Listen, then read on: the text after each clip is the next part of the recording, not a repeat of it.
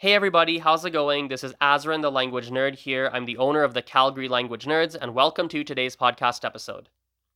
Today I want to give you some advice on how to figure out if you're studying a language effectively. Now, I should preface the entire episode by saying that the advice I share today is mostly, if not exclusively, for those who highly value progress those who highly value progress in their target language. When I talk to a lot of language learners, I've come to realize that some people genuinely just like learning languages, but they don't necessarily care too much about their progress. They care a little bit, it's not that they don't care, but they don't highly value it. I'll give you an example. I've met people, in fact, just three or four months ago, I met this one person who was learning something to the effect of 20 different languages. I don't remember the exact number of languages she was learning, but she was learning 20 or so different languages.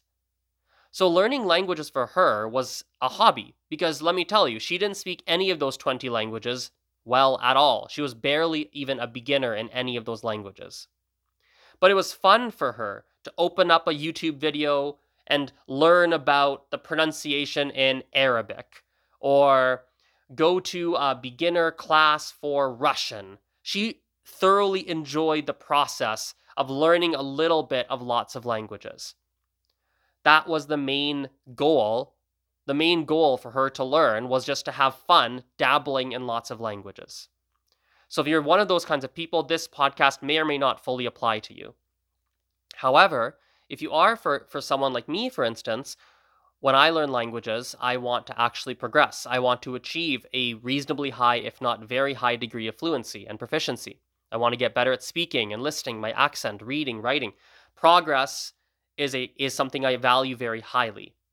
I value other things too. I have to enjoy myself. I have to uh, have to do it in a way that's engaging. There's other things too, but one of the top values is progress. So if you're like that, I want to give you some advice. Now, everybody learns differently. Everybody has their own preferences. That's common sense.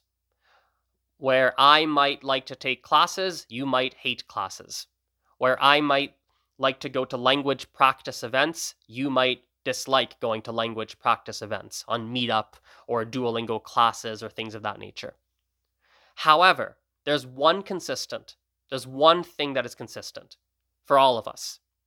And I think the thing that we have to lean into and the thing that we have to, the thing that will point us in the right direction as language learners is to ask ourselves the following question.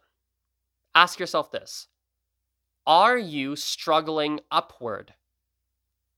Are you struggling upward? I'm sure many of you have heard of, to some degree, maybe you're even very familiar with, the story of one of those Greek gods. I can't remember the name of this god for for the life of me, but he was the one who was cursed or doomed by by Zeus, I believe, to for eternity push a rock up a hill. You guys have probably seen it. You're pushing this this dude pushing a boulder, this god, Greek god, pushing a boulder up a hill for all of eternity. And it was a form of punishment. I think that's the story is something like that. Well, that's a good visual to have in mind, in a sense. If you are struggling upward, you are probably on the right path, meaning you feel like inside that you're that you're working hard. It's making your brain think. It's not very easy, but it's very engaging. So it's engaging and challenging, and you feel like you're making progress. That's an indication that you're on the right path. Now, every now and then, there are going to be things that happen on your language learning journey that indicate to you that you are on the wrong path. So I'll give you an example. I, I uh, maybe 10 podcast episodes ago, approximately, I shared a, a question that I received from someone who follows my n- email newsletter. And he was saying that he spent 1,500 hours, or approximately 1,500 hours, on Duolingo, the app, and he felt like he was making progress until he spoke to someone in real life and realized, I can't talk in the language at all. that's an example of life, the universe, God, circumstance, use whatever word you want, but it's an indication, whether from some supreme being, if you believe in that, or just from your own body, from your own life experiences. It's it's an indication that oh, you're actually not fully on the wrong path. You're struggling upwards. You're pushing the boulder upward, but you're on the wrong mountain. Or maybe you're on the right mountain, but you're not on the right pathway up the mountain. Maybe there's like 12 different pathways up the mountain and you're pushing it up different curves in the pathway, different switchbacks. Well, maybe you're not on the right one and you got to change paths. Well, that's an indication that, oh, you're struggling upward, but you're not struggling upward in the right direction. You got to switch pathways.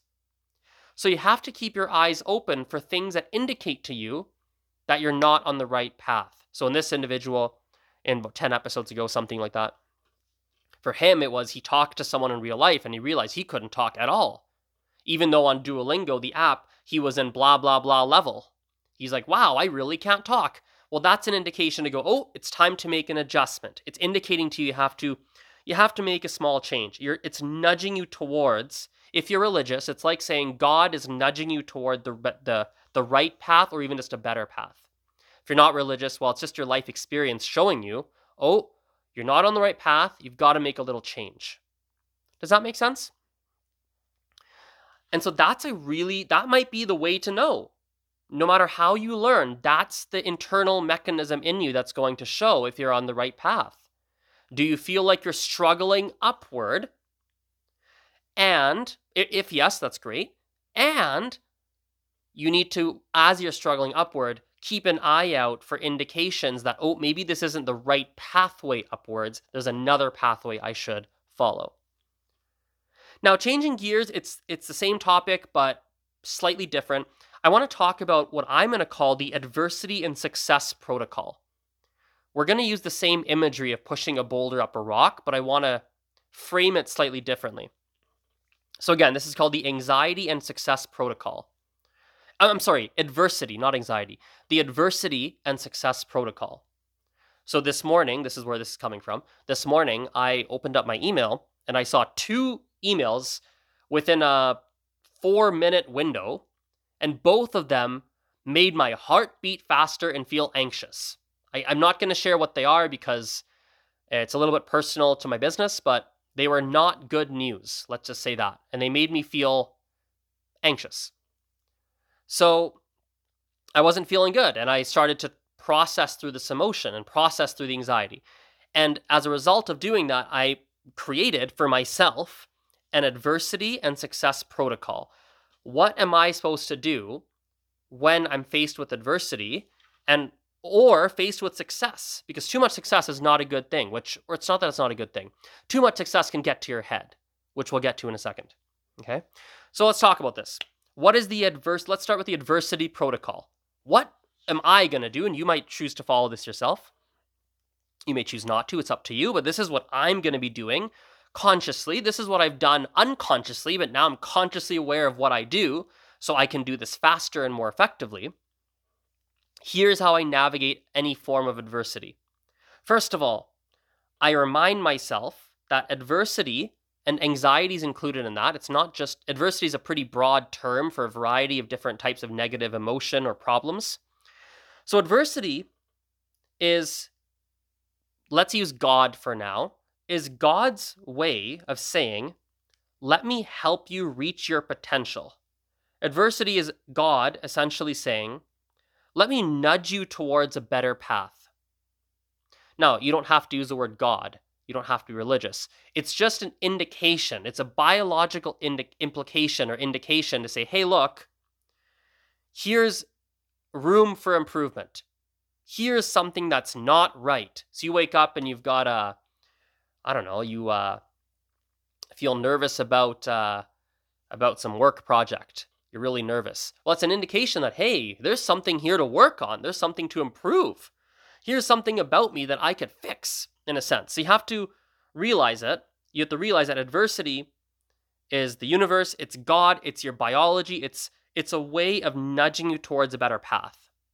So that's the first thing. That's the first thing to understand. Okay? So essentially, it's something like this. If you let's go back to the boulder analogy.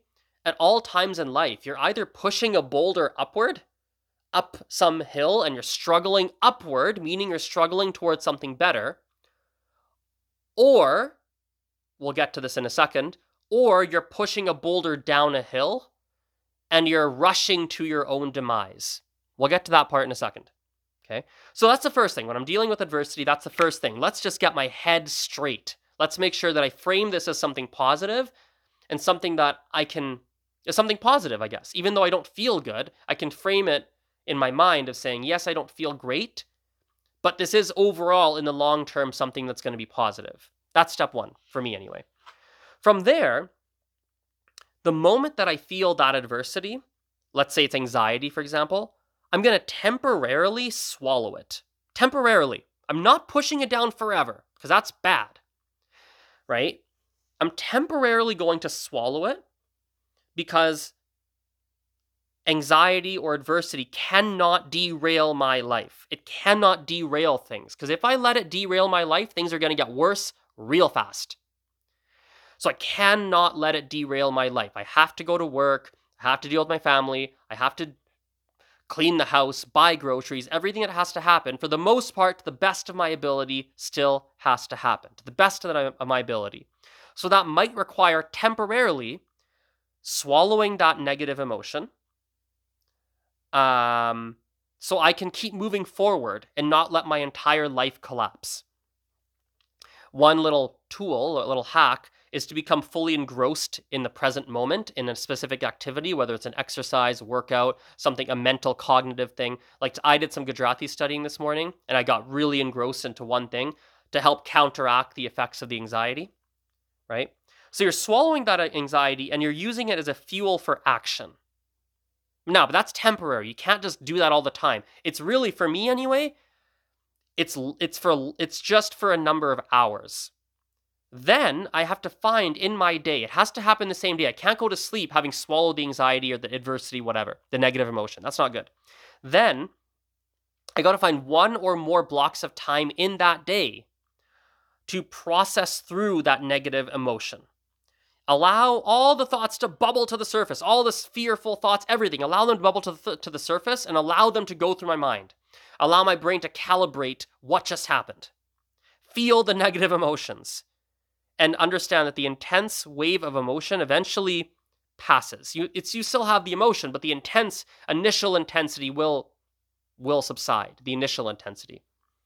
I will repeat step, those steps 1 and 2 throughout the day because I might not have time to sit for 3 hours and fully process what happened. I might have to sit process for 45 minutes and then I have to go to work for a few hours. I have to teach or something. So I might have to table it and come back to it.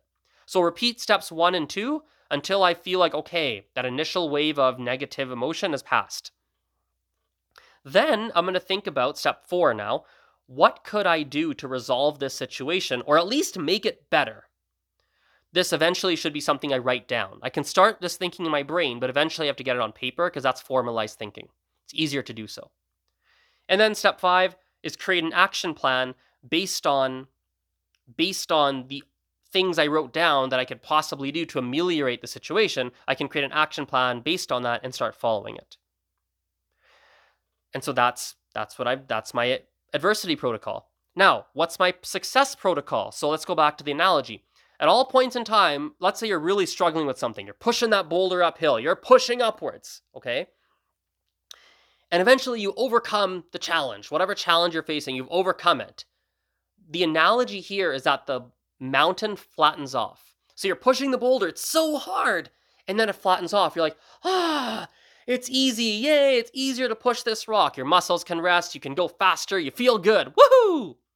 What you don't know though is that you're actually on a slight decline. The boulder is actually moving slightly downhill. And so while for a little while it's good, you're like, yeah, all right, I did it. If you don't get on another uphill trajectory, you're going downhill now. And then the boulder accelerates downhill, and now you're sprinting just to keep up with the boulder. And eventually, you and the boulder both crash to the ground and you both die. Not die literally, but you crash. And all the success you had, whether it's personally, professionally, whatever, kind of came crashing down. That would be the definition of letting success get to your head and cruising and stop and not paying attention anymore. So what you have to do in my my success protocol is basically, all right, success is good. I can let my muscles rest, quote unquote. I've pushed the boulder up the hill. I can coast for a little while, but I can't coast too long because eventually if I keep coasting, I'm going to crash and burn. So I have to go find another mountain to push the boulder upward.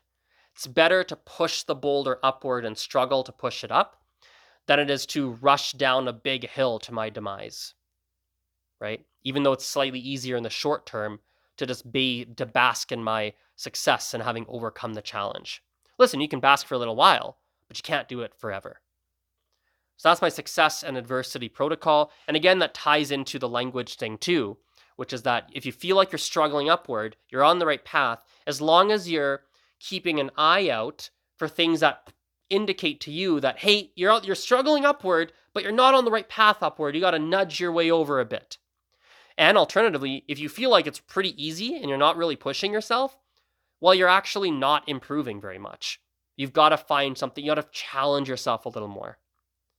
All right, guys, I have a class that starts right now, so I got to let you go. I'll see you guys next time. Bye bye.